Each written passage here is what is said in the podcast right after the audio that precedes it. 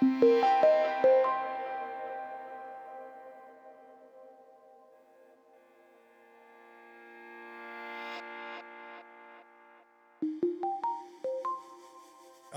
de skal altså valg 3. november, og de kan vælge mellem Joe Biden, der til synligheden er verdens kedeligste gamle hvide mand, som har været i politik i en menneskealder, uden at nogen rigtig ved, hvad det er, han står for. Eller også kan de vælge Trump, som er en anden gammel hvid mand. Han har til gengæld en vis underholdningsværdi, men mange har rigtig svært ved at tage ham alvorligt som den frie verdens leder. Blandt andet på grund af hans forhold til sandheden og på grund af hans forhold til konspirationsteorier. Avisen Danmarks journalist Emil Jørgensen er taget til USA for at rejse ind i den amerikanske valgkamp. Du er havnet i podcasten Ring hjem Emil, som er et redaktionsmøde mellem Emil og mig, hvor vi skal finde ud af, hvad Emil skal bruge den næste uge i USA på.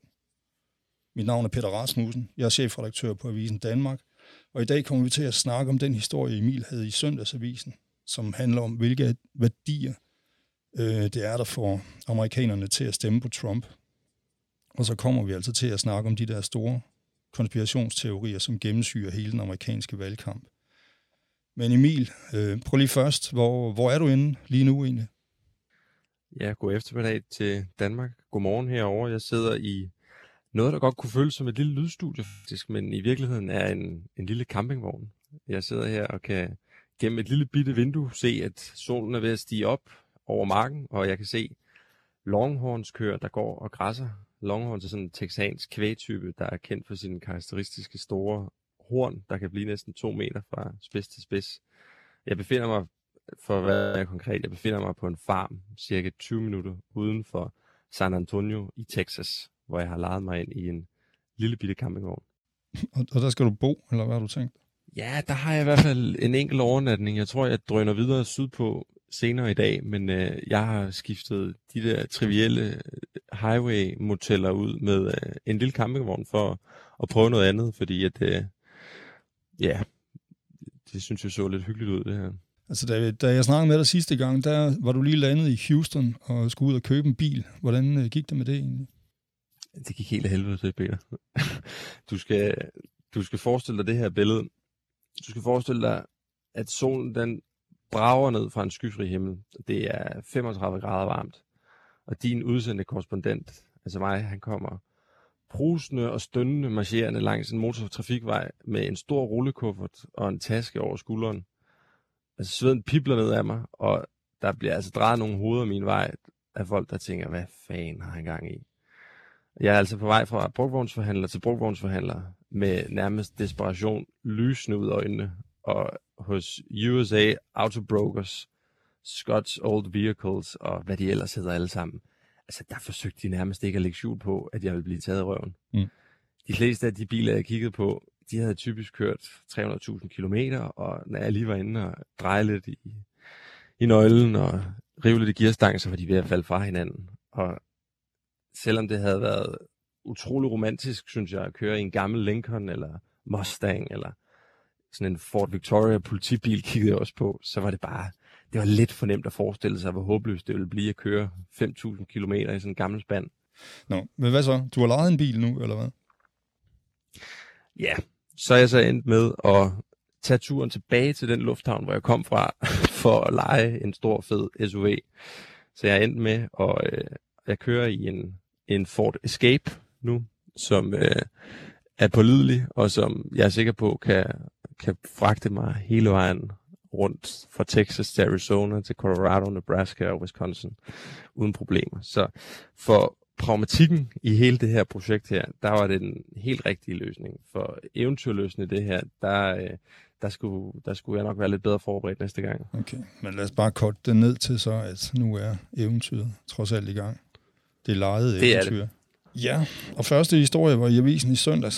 Skal vi lige prøve at vende den bare... Øh, altså, det, den, den tog jeg afsat i et lytterspørgsmål, der handlede om, hvorfor er det egentlig, at amerikanerne stemmer på Trump? Hvad er det for nogle værdier, der, der ligger til grund for det?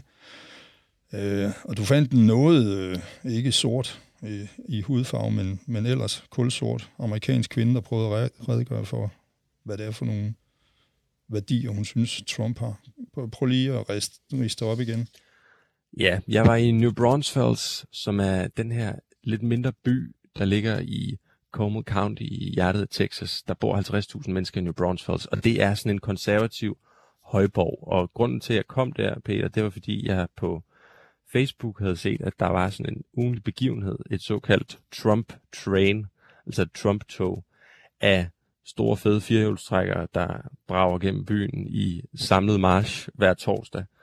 Og øh, der, øh, der fik jeg, øh, der fik, der stødte jeg på den her kvinde ved navn Laurie Mayfield, som er en, en lille tæt kvinde på sådan cirka halvanden meter høj, der næsten er nemmere at hoppe over, end hun er at løbe rundt om, og hun, hun, øh, hun indvildede i, at hun gerne ville tage mig med i Trump Train. Jeg snakkede med hende inden, at arrangementet gik i gang. Så jeg fik ligesom mulighed for at se den her, det her cirkus af et optog af folk med altså Trump sokker på, og Trump masker, og flag med Donald Trump, der står som en anden Rambo på toppen af en tank med bar hakket overkrop. Hele den virkelighed fik jeg lov til at se gennem hendes forråd, samtidig med, at jeg hørte om, hvad hun er for en, hvad hun er for en person. Jamen, hvad er hun så for en? Fordi altså, det, det, det, er jo, det, er jo, det, er jo, det er jo den bro, vi skal prøve at lave. Vi er jo nødt til at prøve at forstå de her mennesker, selvom de er meget anderledes øh, end os. Altså, hvad er det, der får den her slags mennesker til at tænke, at Trump, han er da den, der bedst repræsenterer dem? Ja, det er jo, det er jo virkelig den, den ypperste opgave, jeg har herovre at prøve at finde ud af det. Og jeg vil sige, baseret på den dags tid, jeg tilbragte med Laurie, så vil jeg beskrive hende som en stokkonservativ kvinde, der i virkeligheden ligner mange af de andre konservative New Braunfels, jeg har talt med. Og det vil sige, for hende, der er værdierne våben, det er abortmodstand, og det er minimalstat. Så det vil sige, for Laurie er det vigtigt, at der ikke er nogen, der kommer og griber ind i hendes personlige frihed. Og det synes hun for eksempel, det er, hvis at hun via sin skat skal være med til at betale for andres sundhedsforsikring. Laurie synes, at det er et indgreb i hendes frihed, at hun ikke kan bestemme selv, om hun vil have sikkerhedssel på i sin bil. Men at det er bestemt på lov. Og Laurie synes, at det er dybt grænseoverskridende, at hun skal have en maske på i offentligheden på grund af corona. Det er ligesom det udgangspunkt, hun har. Så er hun Men hun vil gerne hun være med til at bestemme, at andre ikke kan få abort. Altså det, det, det, der er jo en underlig mangel på logik i, i den der måde at tænke på. Ikke?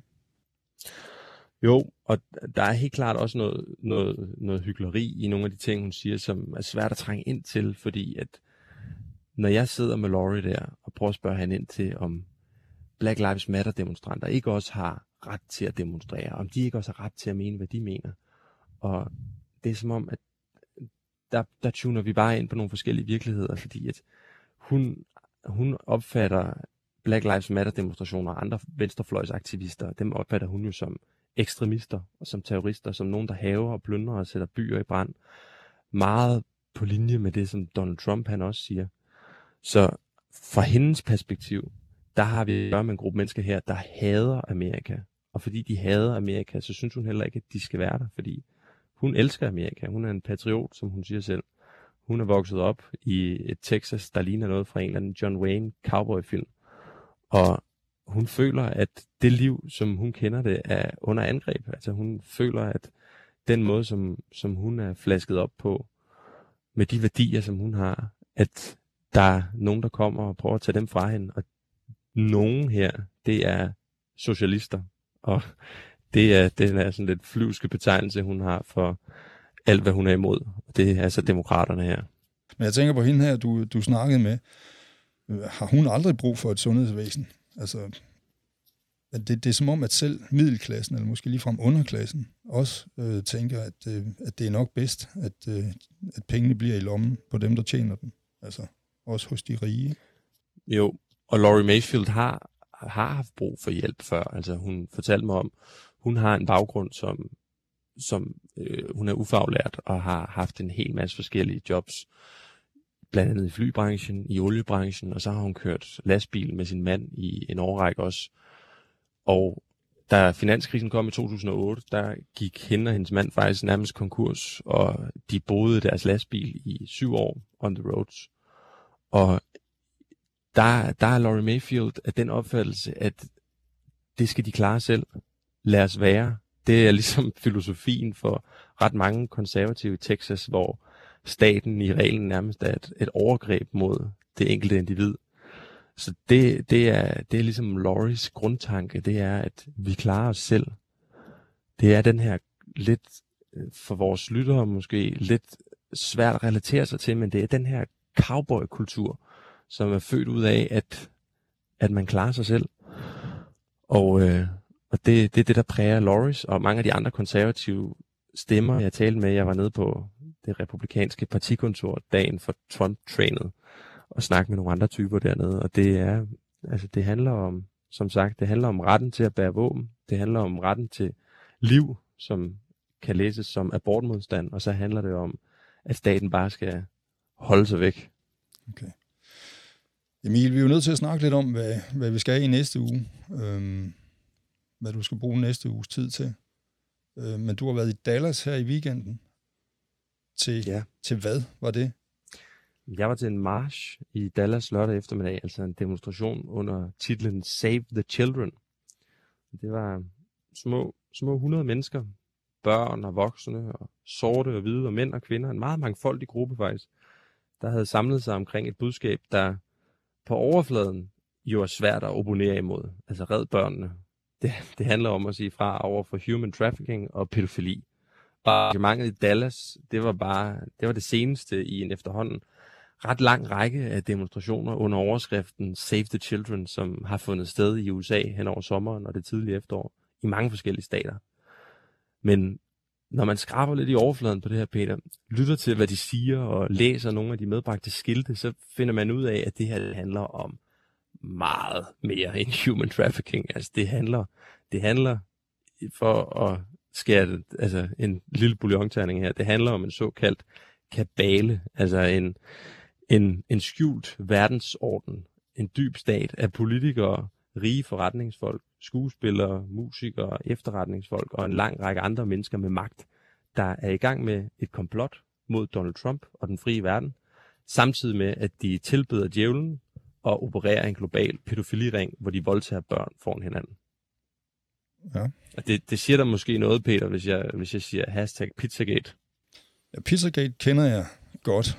Øhm, altså det, det er jo historien om en konspiration, hvor Hillary Clinton skulle være involveret i at holde, altså være en del af en pædofili, pædofiliring, der holdt børn fanget under et pizzeria i Washington, ikke?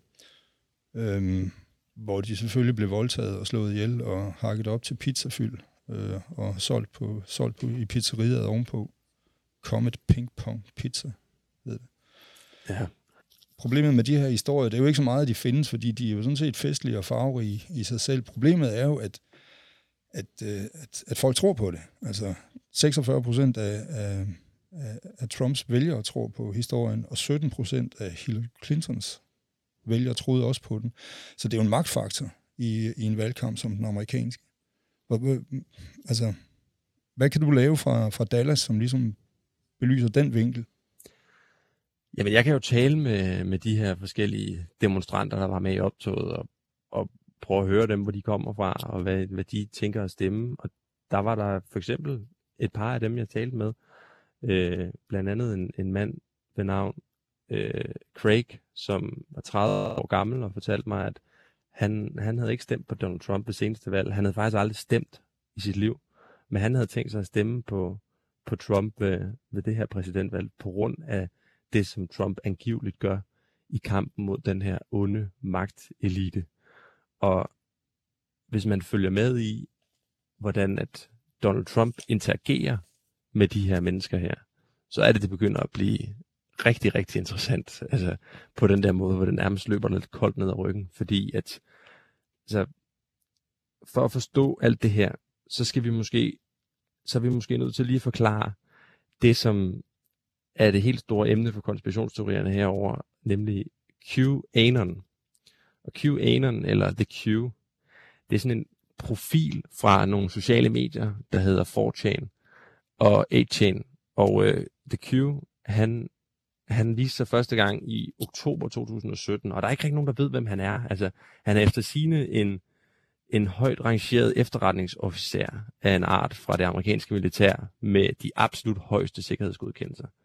Og den profil, som altså er anonym, den har fået en følgerskar af en nærmest kultagtig karakter. Altså QAnon, han eller hun skriver kryptiske forudsigelser og retoriske spørgsmål på sociale medier, som følgerne de så tolker. Altså noget, der er meget kendt fra QAnons verden, det er The Storm, altså stormen, der efter sine refererer til den dag, hvor Donald Trump han river masken af hele kabalen og med hjælp af sit militær anholder tusindvis af mennesker fra den her hemmelige verdensorden, som, som består af selvfølgelig Hillary Clinton, den består af rige familier som Rothschild-familien og øh, Rockefeller, og den består af hele Hollywood og medieverdenen, og når The Storm kommer, så bliver der ryddet ud i hele den her kriminalitet og alle de her perverse ugerninger.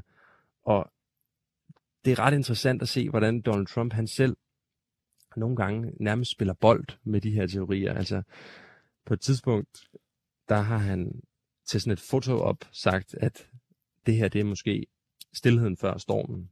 Mm. Og det får jo konspirationsteoretikerne ude bag computerskærmene til at gå helt amok.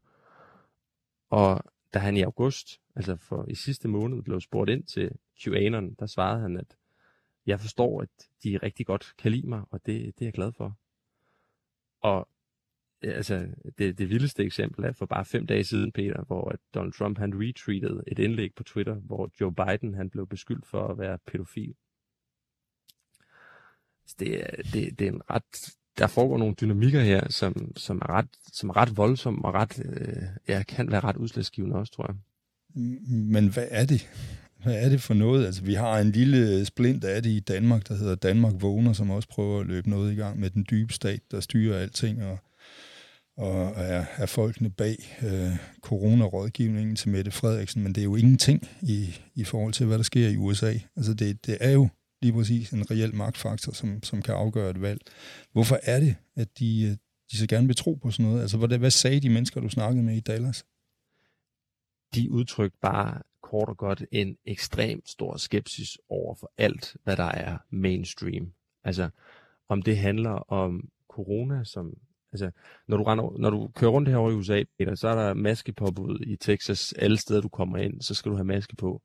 Og folk holder generelt afstand, fordi at øh, pandemien har taget et hårdt tag på hele USA, og især den her stat her. Men når du er ude med dem, så er der ikke noget, der hedder social distancering. Så er der ikke noget, der hedder masker, fordi de tror jo dybest set på, at det er et hoax. Når du snakker med dem om, hvad de ellers tror på, så er det jo sådan et, altså det er en pærevælling af alle mulige forskellige konspirationsteorier. Det er ikke kun det her med pædofiliringen og Donald Trump mod hele magteliten. Det handler jo også om alle mulige andre gamle kendte konspirationsteorier, som altså at 9-11, som du nævnte før, var et inside job, at verden i virkeligheden styres af reptiler, at alt muligt, alt muligt skørt, hvor, man, hvor det næsten er for meget for en at processere, når man står og snakker med dem om det. Men, men jeg tror, det bunder i, altså jeg tror, uden at jeg skal gøre mig til eksperten på området her, så tror jeg, det bunder i en sådan fundamental utilfredshed med det samfund, man er i. Jeg tror simpelthen, at der er nogen her, der, der føler, at de bliver svigtet valgperiode efter valgperiode af politikere, der lover ting, men ikke holder dem, og er træt af status quo. Og det her, det, det føles som et fællesskab, det føles som en bevægelse, det føles som et alternativ til, til, den, til det establishment, som, som regerer verden, som regerer USA. Og det er jo også det, som Donald Trump, han, altså det er jo også det, som Donald Trump, han er for dem, ikke? Altså, og bare for dem for fire år siden også. Han er jo den her, som Niels Bjerre Poulsen fra Syddansk Universitet, han udtrykker det, han er den her molo, molotov-cocktail, molotov-cocktail, som er blevet kastet ind i det hvide hus, ikke? Og det er dybest set det, de ønsker at se. Men, men det har jo ikke øh, nødvendigvis noget med Trump at gøre, er det det? Fordi altså, det er jo rigtigt, at det har der har altid været masser af konspirationsteorier i USA. Altså, de, de tror heller ikke på, at vi har været på månen, eller øh, de tror heller ikke, at, at Kennedy-mordet er opklaret, eller, eller de er også, der er meget, altså, når man siger de, så er det jo nogle overvældende øh, procent, procenter, der er på. Altså, det, er, det er jo halvdelen, der ikke tror på, at, at sandheden er kommet frem om 9-11, og det er, altså der er, jo, der er jo næsten halvdelen af dem, der tror på UFO'er og ting og sager, eller i hvert fald, at staten har holdt UFO-landingerne hemmelige. Og det er ikke bare en del af sådan den amerikanske måde at være menneske på, at man bare er skeptisk eller, skeptisk eller laver sine egne sandheder. Man kan i hvert fald sige, at det er en stor del af den hele den amerikanske historie, at man har haft konspirationsteorier.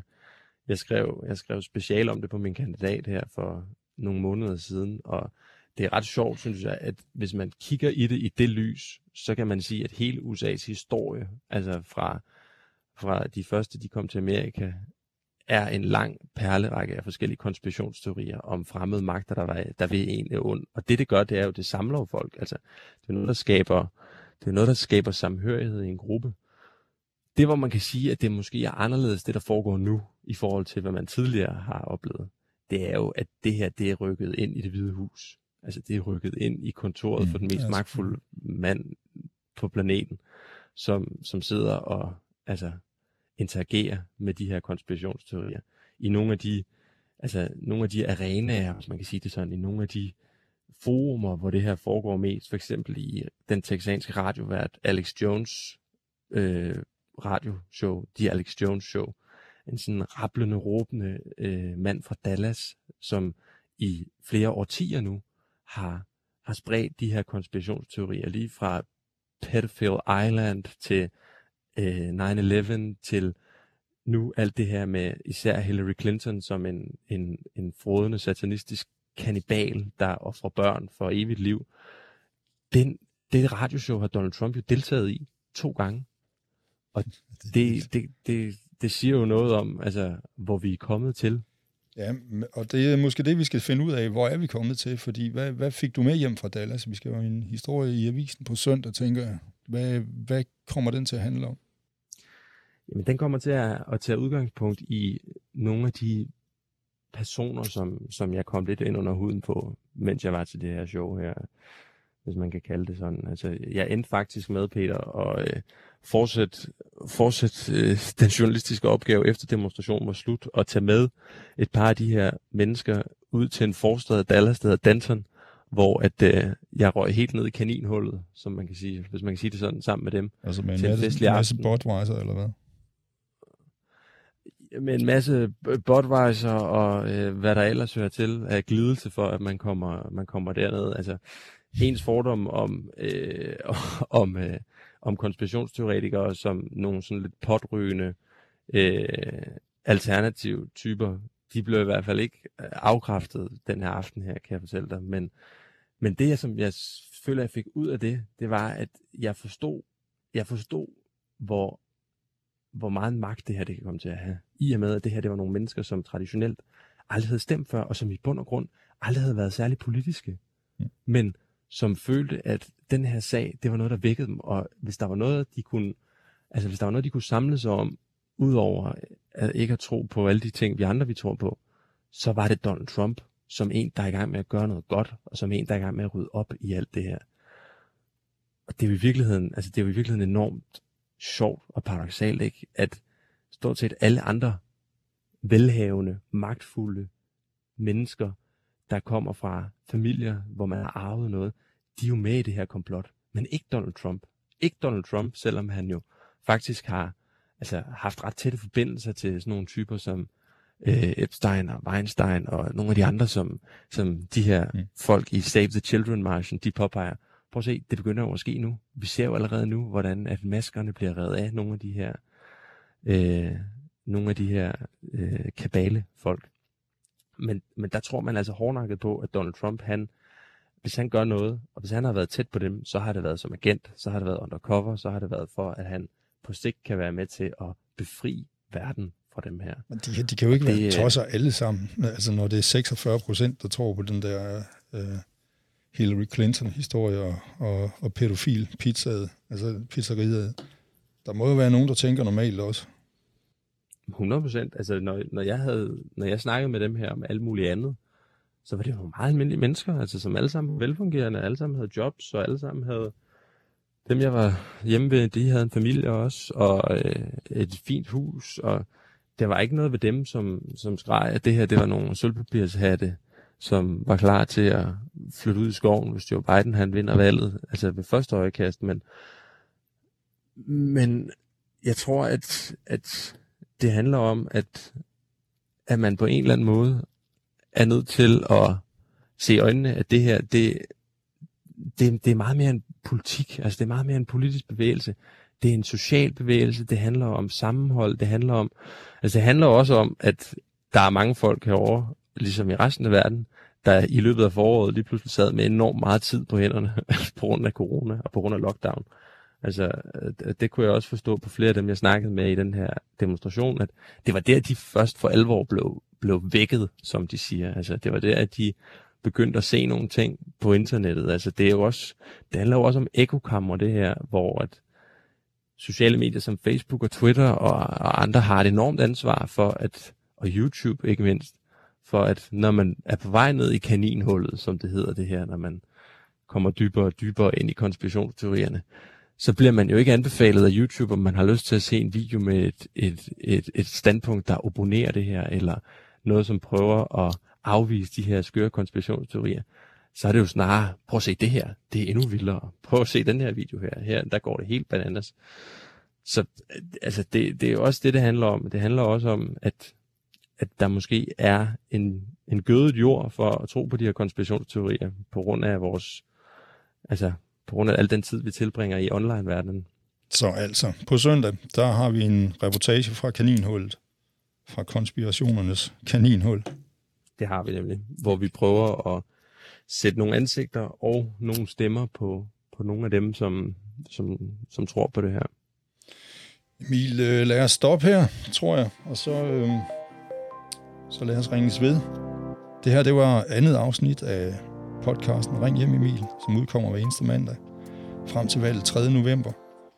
Hvis du har lyst til at komme i kontakt med Emil, så kan du skrive til ham på øh, avisendanmark.dk.